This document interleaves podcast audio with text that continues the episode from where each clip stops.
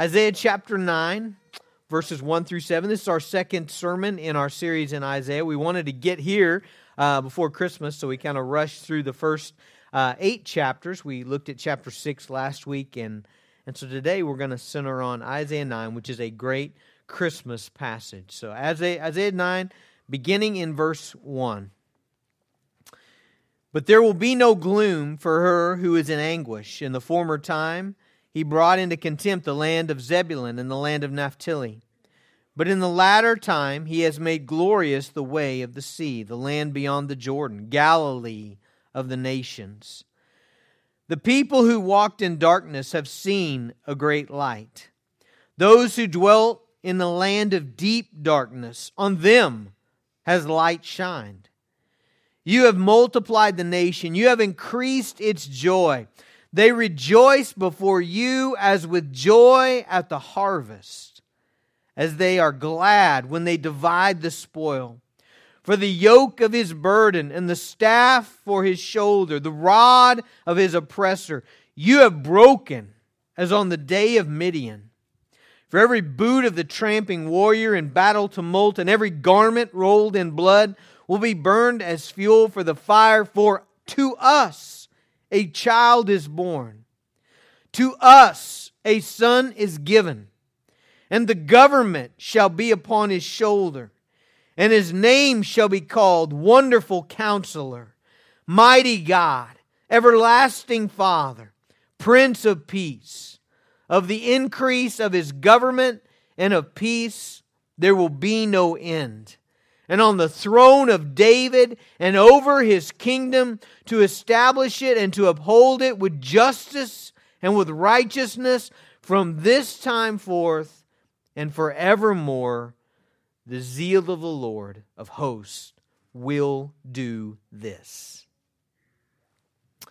Father, we thank you for this great announcement of what to expect of our great Savior. Father, I pray that the words wonderful counselor, mighty God, everlasting Father, Prince of Peace, Father, make those things real in our hearts today. Lord, give us the full delight of enjoyment over who you are on our behalf. And I pray that this week we would find that on our lips all week long would be the praise of our great King. Father, we are not disappointed in you. We are not in any way disappointed in Jesus. Father, show us your glory. In Christ's name, amen. In the Gospels, what you find in uh, Luke chapter 2, which is probably the most famous Christmas passage, is what we might call the birth announcement of Jesus. Okay, now now you guys know what a birth announcement is, right? It's when you you have the baby, and so you send out the announcement uh, telling, you know, usually a picture, um, usually the vital statistics, the weight, the, the inches, all that sort of stuff. They, what they used to do, I guess I'm thinking about when my kids were babies, is you, you went to the hospital, you had the baby, and they took a picture at the hospital. You remember that? I don't think they even do that anymore, do they? Anyway, they, they used to do that. They t- took a picture at the hospital, and most generally it was a horrible picture, okay? Uh, like cone headed, you know, uh, crying, uh, all just, just, it was terrible, you know? and and, and, and, you know, many people were disappointed with that, but it actually served a great purpose, right? Because they, they took that terrible picture, you know, and then you, you put it in the, in the card, you know, with the vitals and you send it out to your relatives far away. And then when you saw them in person, they're relieved. Okay? You know, you know, you know what I'm saying? Like Christmas time comes and you go with your new baby and they're like, oh, thank goodness, you know? Uh, I was really afraid when I got the picture, you know, but man, she's beautiful. You know, he's beautiful, right? But now I, I really think they have it backwards, young families now, because now you go out and you spend a bunch of money with a professional photographer, you know, shortly after the birth. So the birth announcement doesn't come right away, you know, and staging, lighting. And, yeah, I mean, you, you get like the, the best picture ever, you know, and then Christmas comes and, you know, by that time the kid's got a little baby acne and his hair's half falling out and they're like, oh, okay, well, we got the picture. It was great, you know. But anyway, that's the birth announcement, right? And so what you find in Luke chapter 2 is, is really the Father God the Father, announcing the birth of his Son. And so here's, here's, here's what we have. And in the, re, in the same region, this is Luke 2, there were shepherds out in the field, keeping watch over their flock by night, and an angel of the Lord appeared to them. And the glory of the Lord shone around them, and they were filled with fear. And the angel said to them, Fear not, for behold, I bring you good news of a great joy that will be for all people. For unto you is born this day in the city of David a Savior who is Christ the Lord. He goes on to tell them where they'll find the baby. And so, so it's the announcement of the birth of Jesus, right? It's come, it's happened, and now the angels announce his birth. Okay, but what you have in Isaiah 9 is really the we're expecting announcement. All right? Now, now these were when we were having our kids. I, I don't know anybody that did this. Maybe they did. I think social media has brought this about. Okay, but but now you, you see this is pretty common as well, right? You, you, you see, especially on Facebook or whatever, Twitter. You, you find the we're expecting that you know all kinds of creative ways. You know, you, you have the the mom and dad shoes, and then the little baby shoes, and you know you have the the little making the heart on the tummy. You know, the can of Prego. I'm trying to think of the ones I've seen. You know, all, all kinds of you know you got to find these creative ways to tell everybody, hey, coming up here in a few months, here's what you ought to expect. Okay?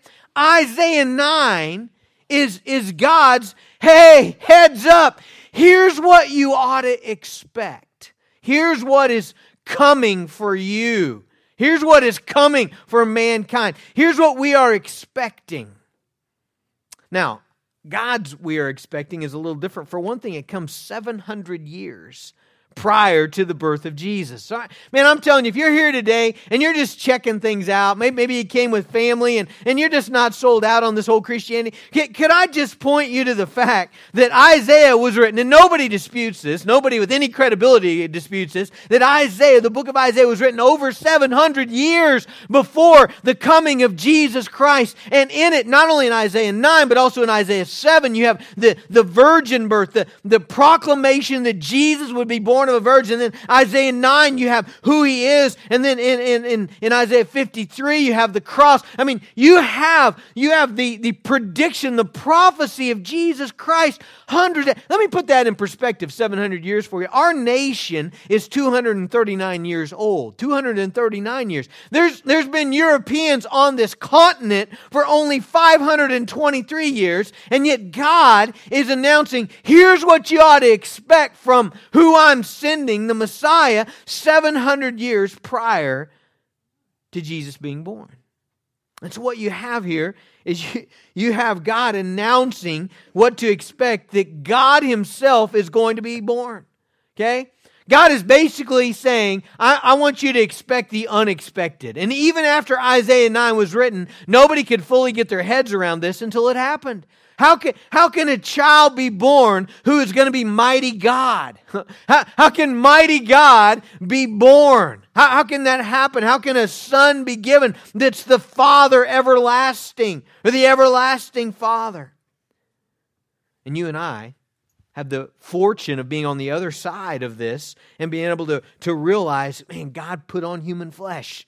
God came as a baby. God came as a son in order to bring light to the world, to taste death on our behalf, to, to be our high priest, to be our champion. And, and so what we have in, in Isaiah 9 is, is the what to expect announcement to the world. And many times in both a birth announcement and sometimes in your what to expect announcement, you have a name. And so, so we're given here in Isaiah 9 the name of the one who is expected, okay? Now, now you don't have the name Jesus here. You have basically his attributes, okay? In the Bible, your name was who you were, your reputation, all right? Now, I want you to notice this, this is an important point here, okay? It says, For to us a child is born, to us a son is given, and the government will be upon his shoulders, and his name shall be called, okay? Shall be. And what, I mean by that is he will be called this, all right? Okay, so so eh, because it's not a personal name, it's his reputation. What God is essentially saying here is he will be worshiped. People for thousands of years will call his name this. They will call him this. They will know this about him. They will love this about him. They will adore this about him. They will delight in these characteristics. They will call his name these things. And really, hopefully, this Christmas, you're going to fulfill that. You're, you're, you're going you're gonna be on the other side of Isaiah 9 saying, Indeed, I am one of the people that will call him Wonderful Counselor, that will call him Everlasting Father, that will call him the Prince of Peace. I'm, I'm one of those people that recognizes and embraces that this is who Jesus is, and I will lift up my voice and call him these, these names. Notice he's given to us. Verse 6 To us a child is born, to us a son is given. Okay? Two times, to us, a child is born. To us, a son is given. You see, Jesus, God tells us here, what you are to expect is that this one will be for you. He, he will be God's gift to you. Everything you need, everything you didn't realize you needed. He's the greatest treasure. Here at Lincoln Avenue, we, we make much of Jesus being better than anything. If you've been here very long, you've heard that from us. You, you've heard us go through Matthew, 19, uh, Matthew 13 over and over again that Jesus is the treasure hidden in the field that a man stumbles upon. And in his joy of seeing what he's got, he goes back and he sells everything. He, he liquidates everything he's got. Everything else doesn't really mean anything to him anymore because of the value of that treasure. Okay? Well, what Isaiah 9 is telling you is here's what to expect. This, this child is going to be for you. He's for you. And really, the thrust of today's message, and, and we're going to kind of wrap it up at the end, is how, how, do you receive that gift? So, so in your heart, when, when, when, when, I, when you open up to Isaiah 9, you see what God has for you. What is your response to that? One of the big things about Christmas is training your kids to respond rightly to gifts they're given. Isn't that kind of a hard thing? you know because you, you want them to, to respond rightly to when people have given them a gift you want them to see the the the the glory i guess you will of the giver the person who cares for them enough to buy them something and so you you do some training right uh, sometimes that that doesn't out uh, go as well as we would like it to go um, it didn't even with me when I was a kid. One of my, my most terrifying stories. I think I, I probably told it for, to you before. It, it's really a scary thing. I know. I know. After I tell it, you're going to think that's scary, but it was scary. Uh, I was probably about eight or nine years old, and, uh, and there was a knock at our door around Christmas time, and it was my Sunday school teacher. And my Sunday school teacher came in, and uh, she had a gift for me, a small gift for me, and she sat down in my in my living room with my parents, and we were there, and she gave me the gift, and I was sitting on the floor, and my parents were in the in their chairs, and the Sunday school teacher was in the chair or on the couch, I don't remember which. And, and I simply took the gift. I was sitting on the floor, and the Christmas tree was across the room and I took the gift and, and I frisbeed it across the carpet, you know, under the tree, you know. And, and I remember doing that, and I remember looking at my dad, and I remember the way that my dad looked at me. And then I, the rest of the time, I just had this trepidation, you know, and realizing that this lady would leave at some point, and it was not going to be good for me, you know. And I remember just thinking, know, I remember that misery of just being there, you know, thinking, when's she going to leave? And I hope she stays longer. And maybe dad will, you know, maybe he'll laugh. Maybe something will happen that will change, you know, what's going to happen. But, but I knew this was not going to be a good deal, you know. How do you, how, how do you respond? And, and I, just as we walk through what you've been given, what to expect in Jesus, would you just consider what, what does the Father see in you? You know, as as we enter the Christmas season and as as the gift that you've been given is laid out before you, what's he see in you? How do you treat the gift that you've been given in Jesus Christ? So what have you been given? Let's skip down to verse 6. We'll back up. We'll, we'll catch the other five here in a minute. But let's come down to verse 6. To us a child is born, to us a son is given, and the government shall be upon his shoulder and his name, who he is, okay, he shall be called Wonderful Counselor. What have you been given in Jesus? You've been given a wonderful counselor. You know, the world is full of problems, right? We, we I think, would agree on that, I, I bet uh, conflict problems, economic problems, government problems, refugee problems, marital problems, parenting problems, mental health problems, problems with sadness, with guilt, with emptiness, with loneliness, anger problems, friendship problems, lots of problems, and lots of bad counselors. Okay, lots of people who are who are directing you and counseling you and, and pointing you in an absolutely wrong direction. This very week, this, this very week, you know, I, I got to be a firsthand witness of the horrific counseling that happens every day in Woodward, Oklahoma. Okay? There, there's, there's a person who, who I, I know there's not a chart for this, but if there were a chart for this, I would classify them in the top five unhappy people that I know. And I know a lot of unhappy people, okay? But this person makes the chart. I mean, just a pretty miserable person in general. I've tried to help them many times, but I mean, just a pretty miserable person. And I was firsthand, right there, I got to see it. Another person come up and tell this one, hey, Hey, and this is a synopsis of what they said. Hey, don't worry about what's right. Don't worry about what you think other, you know, uh, uh, the, the standard of the Bible wants you to do. Don't worry about any of that. Just do what makes you happy. I'm just sitting there dying, you know. I mean, first of all, because if the person knew what made them happy, they wouldn't be in the top five unhappy people that I know, okay? First of all, I mean, it's really a dumb statement. You know, if it were just that easy, we'll just do what makes you happy. Man, there's a world full of people that are trying to do that and are miserable. All right? But there's a lot of bad counsel. But, but here's what you've been given in Jesus. You've been given the source of wisdom, the source of direction, okay? The, the one who points you to the truth in, in your life situation. He is a counselor full of wonder. His life Okay? Jesus came in human flesh and then just lived it out. You know, not, not only do you have in Jesus someone who's pointing you to the truth, you have someone who lived it out. You know, you don't have someone just saying, hey, you know, happiness is going to come by forgiveness and getting the bitterness off your chest and, and, and, and chucking the, the, the burden of, of revenge, okay? You don't have someone just telling you that. You've got someone who's on the cross, okay, as they're brutally crucifying him, saying, Father, forgive them. They do not know what they do. I mean, you have, you have it incarnate. You've got it lived out in a man, all right? Relationship problems, life problems, uh, uh, depression, all of that lived out in Jesus' life, giving us wonderful counselor. You have the one who is, who is mighty God. The word mighty means hero or champion. You have, you have Almighty God born as a child. Just notice, I mean, how, how scrambled must the people have been who read this before Jesus came, right? I mean, if you're trying to figure out verse 6, to us a child is born, to us a son is given, the government upon his shoulders, his name will be wonderful counselor, mighty God. I mean, how is that possible? And we, we get to know it and see it in the person of Jesus Christ that, that Almighty God became child. I, I, tell you, you know what Christmas does? If any, if Christmas ought to do anything for you, man, it, it ought it ought to bring you humility. Okay, it ought to bring you humility. I mean, there are so many things in this life that we feel we shouldn't have to put up with. True or false? Right? Huh?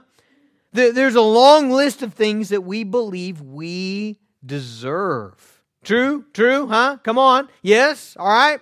We feel like we deserve a certain level of comfort in our life. We deserve a certain amount of things being easy. We deserve a trouble free life. We deserve to be treated with honor. How, how, do I know the things I'm telling you are true? Because when they don't happen, what happens? It's, it's evident, isn't it? It's evident in our behavior and our attitude, right? We, we believe we deserve to be treated with respect, with fairness. And man, Christmas undercuts all of that. I mean, it just busts it all apart because here is the one Almighty God, everlasting Father, who gives up all of his rights, who, who lays down what he deserves, right?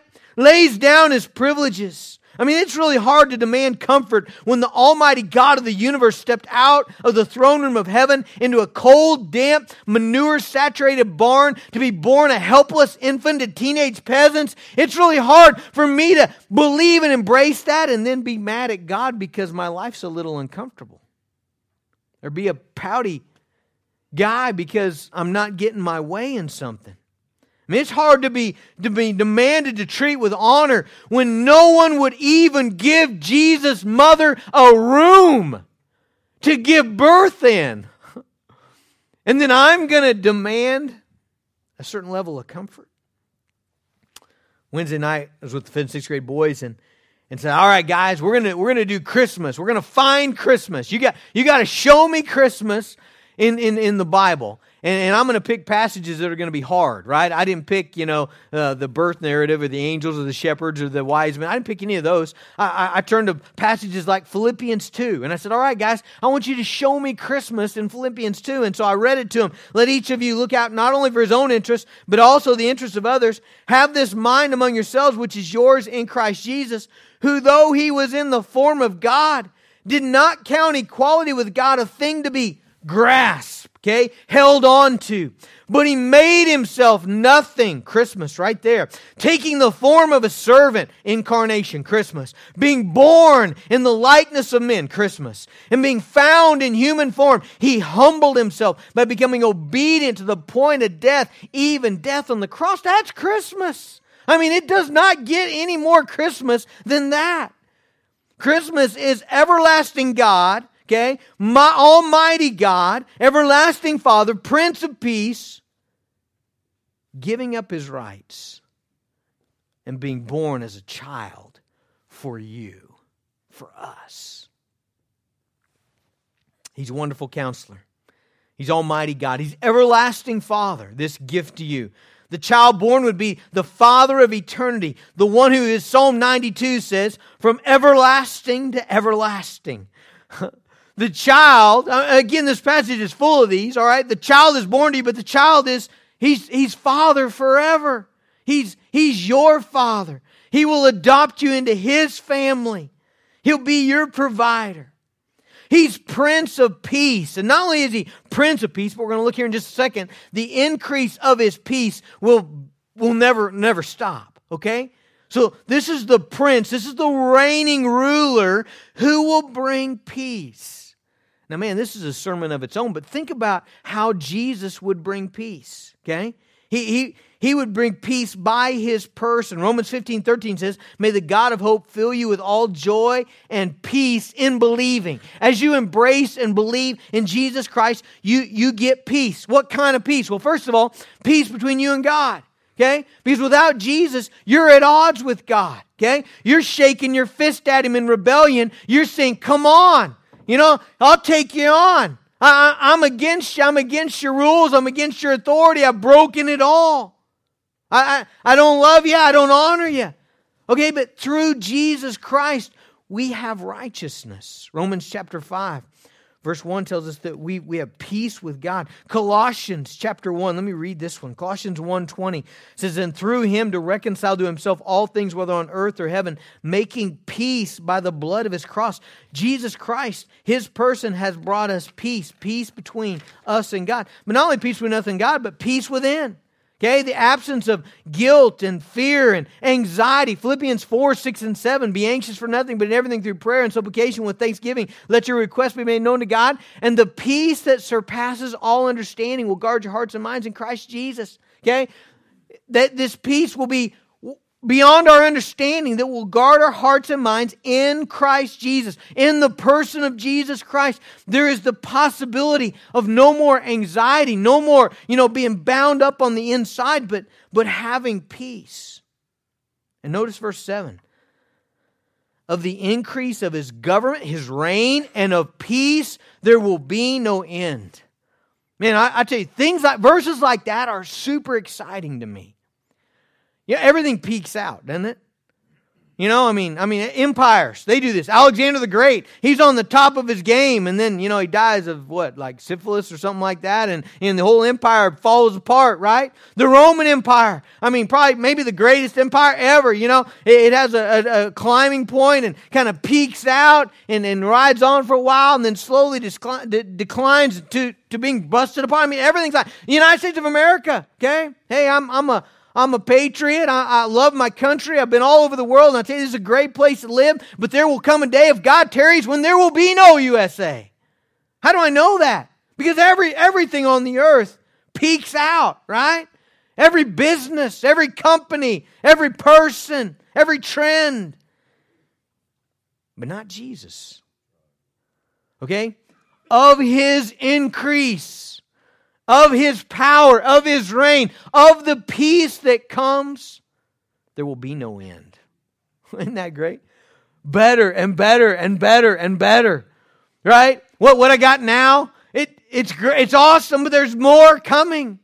There's always more coming with Jesus. So that's who he is. Now, I, I don't think that we can accurately appreciate who he is unless we also look at the backdrop backdrop of the announcement. All right, so so so eh, that makes sense. News news news is always good depending on the context, right? So so when the announcement comes over the TV, snowstorm, no school in Woodward County today. Okay, it just depends on the context how good a news that is, right? I mean, if, if, you're the kid that hates algebra and you're terrible at algebra and you haven't studied for your algebra test and the algebra test is tomorrow and now there's no school, I mean, that may be the best news ever. If you're the kid that had earned the, the, the field trip to the Space Museum that you'd always wanted to go to and that's tomorrow, you know, it may not be. So, so you got to have the, the backdrop of how does the news come? Okay, look at chapter 8. All right, we don't have time to look at all of chapter 8. Things are bad for Israel, things are bad for God's people, things are bad for people in general. I think really is the thrust of this. But let's just finish it in chapter 8, verse 22. So the verse right before where we started reading, and verse 22 says, And they will look to the earth, but behold, distress and darkness, the gloom of anguish, and they will be thrust into thick darkness. Okay, that, that's the context into which the Christ child comes into the world. And, and the Bible's going to pick up this theme in the New Testament and use it over and over again. 1 Peter chapter 2, verse 9, you're a chosen race, a royal priesthood, a whole nation of people for his own possession, that you may proclaim the excellencies of him who called you. He called you out of darkness and into his marvelous light. We're going to see that over and again in the scriptures that we are called out of darkness. Okay? John chapter 3. People love the darkness. They don't want to step into the light because their deeds are exposed. They know they need a Savior, so they stay in the dark. I mean, this, this theme of darkness and light is used over and over again. And here's the point of what he's saying is we live in a dark world. We live in a world that doesn't know where it's going. A world that can't see the dangers ahead and they can't see the glories that they might pursue. We live in a world of people who are going the wrong direction. Now, I realize there's going to be a lot of folks who are going to push back on that. Okay? And, and here's the argument that I've heard before. It's been given to me. All right, hey, hey, hold on. Some of the smartest people in the world aren't Christians. And I totally agree with that. Okay? I agree with that. I mean, some some of the smartest business people, some of the greatest scientists and doctors and politicians and artists and technology developers, many of them do not trust or follow Jesus. I completely agree with that statement. But here's the deal you know, you can be a brilliant engineer and a gifted artist and a talented athlete and a great scholar and a statesman and a Pulitzer Prize winning author and get life completely wrong. Okay, and that's the darkness.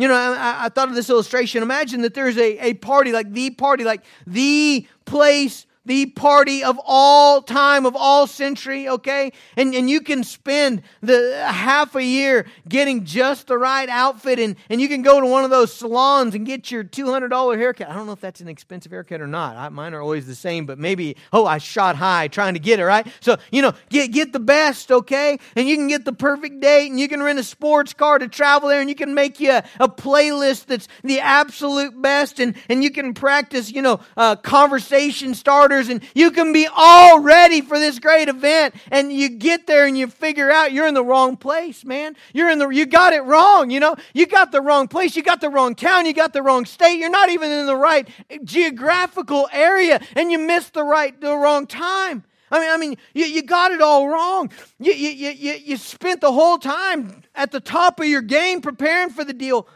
but you missed it. And my friends, if you spend your whole life operating on the premise that there's no God, or at least if He is God, He's not that important, that Jesus is not resurrected from the dead and Lord of all, you, you can't be wise if you miss the meaning and purpose of your life.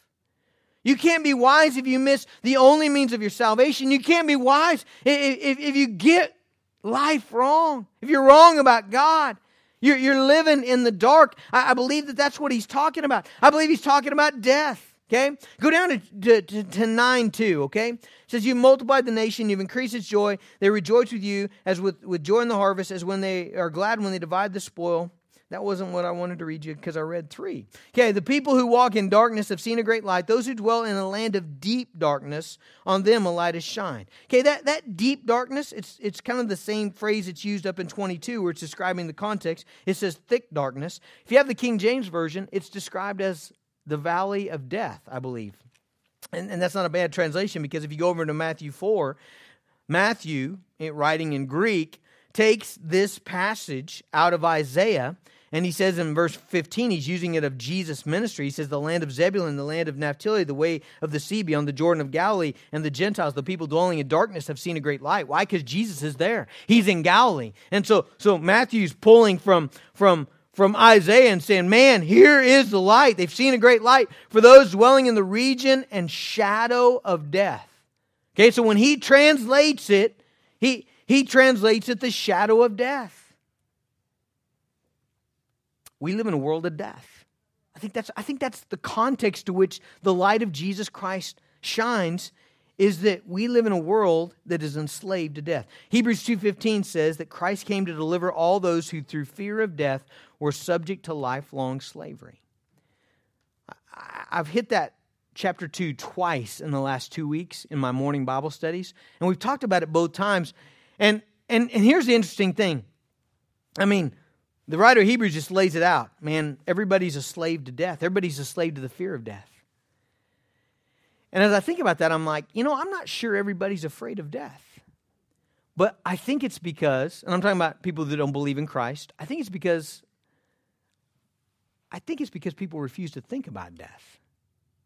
I was reading a sermon by Tim Keller, and he quotes this guy, uh, C A M U S, Camus. I, I have never heard of him. I may be slaughtering his name, but he wrote this essay, and it's really an interesting essay because here's the premise of it. If, if you knew you're going to die in two hours, okay, there's an execution, he's following you around, like you never get out of his sight. And he's got the gun in his hand. He's like, two hours, you know, clock's ticking. 159, 158. You know, you're going to die. But you got two hours, and he's like, you can do whatever you want in your two hours. For real. I, I mean, I'll, I'll, I'll follow you. But you can do whatever you want.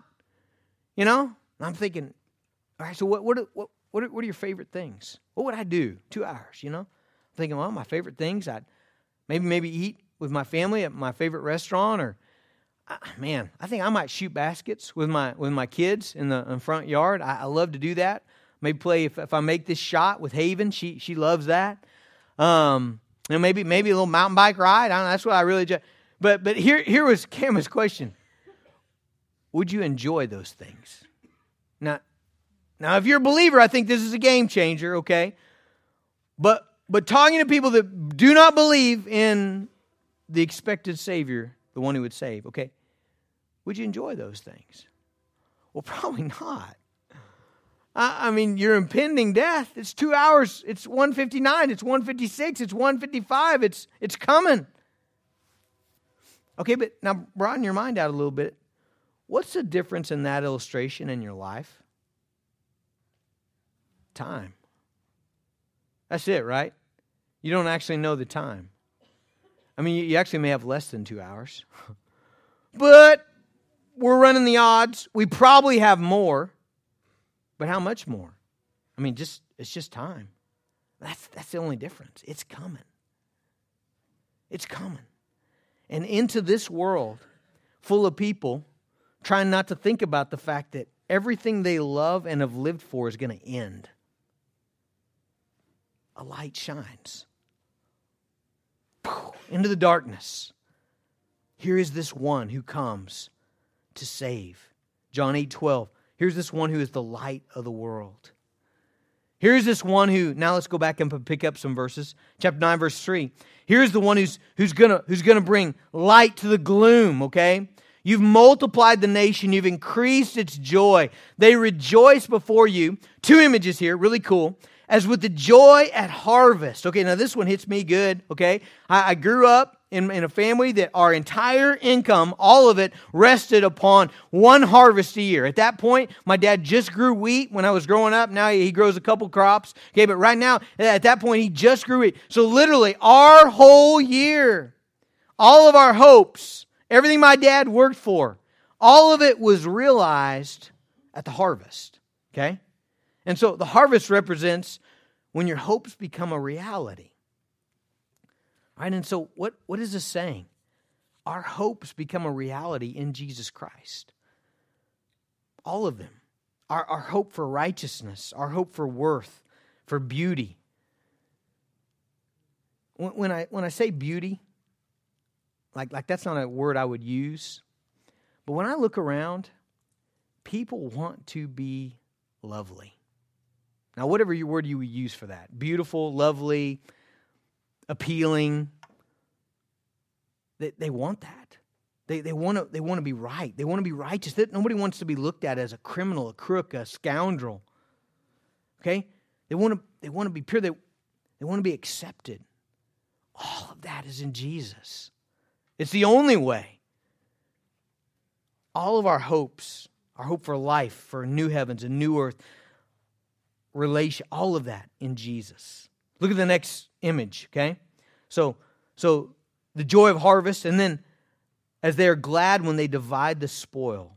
Now, I don't, I don't know anything about this, really, but I can imagine it.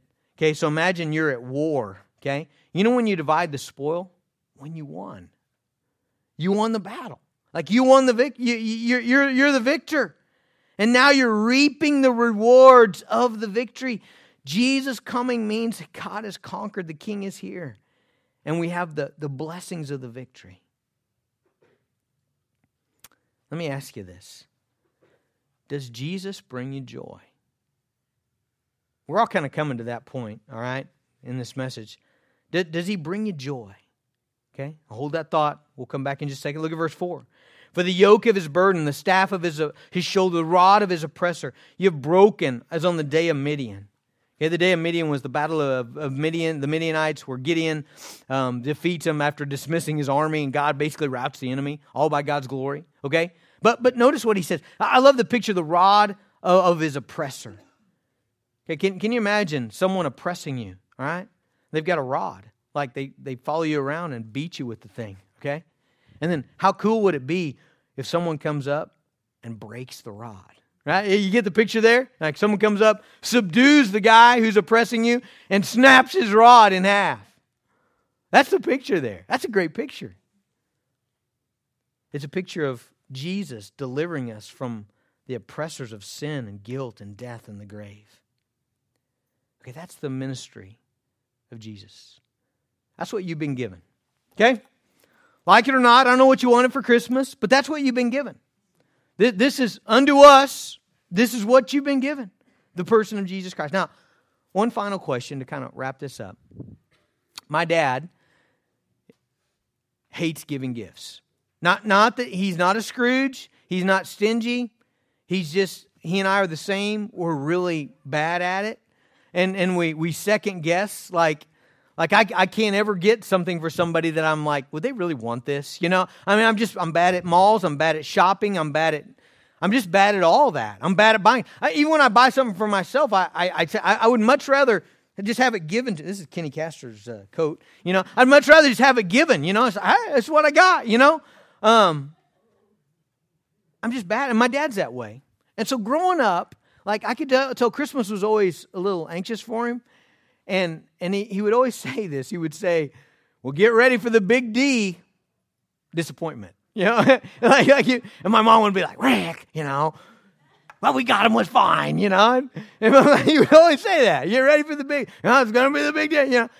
And he, I talked to him this morning, you know, and, and he just he just went on. We need a cargo carrier for our, our Honda because we can't fit everything. We, we, downsized and our family keeps growing, so that's that doesn't work, you know. So anyway, we I bought a little cargo carrier, and he just he just chipped in on that, you know.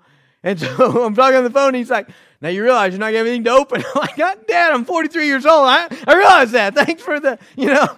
I mean, he's just worried about, uh, you know, disappointment." Are you disappointed in Jesus? Now hold on. Are you?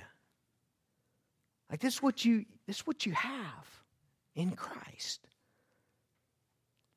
Wonderful counselor, mighty God, everlasting Father, Prince of Peace. Of the increase of his peace and of his reign, there'll be no end. One who brings light into the darkness, joy is at harvest. Okay, I, I guess I'm not asking what's the right answer. I'm asking, how do you live? How do I live? How do, do we walk around?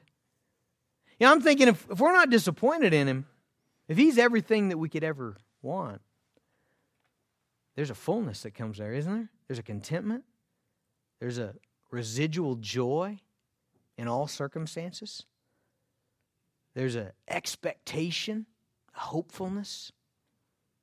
I mean, that, that's going to impact everything, isn't it? Whereas if, if I'm disappointed in him, maybe I would never say that, but then I'm always craving something else to fit in my life because he's not enough. My friends, how could he not be enough? This is what you have to expect of your king, and it's more than you could imagine. So let's let's respond as we ought to respond to what God has given us in Christ Jesus. Let's pray. Father, you're more than enough for us. Uh, you're everything we need. We need you. Um, you are our wonderful counselor. You are our mighty God. You are our everlasting Father, our Prince of Peace. You bring us peace. You bring us wisdom and counsel and life and victory over death and sin and the grave. And Jesus, all of that is, is good. And so, Lord, fill us with praise. I pray that we would be the ones who, who, who call out your name, that we would be the ones who fill our homes with, with shouts and songs of praise to you. We are not disappointed. In Jesus' name, amen.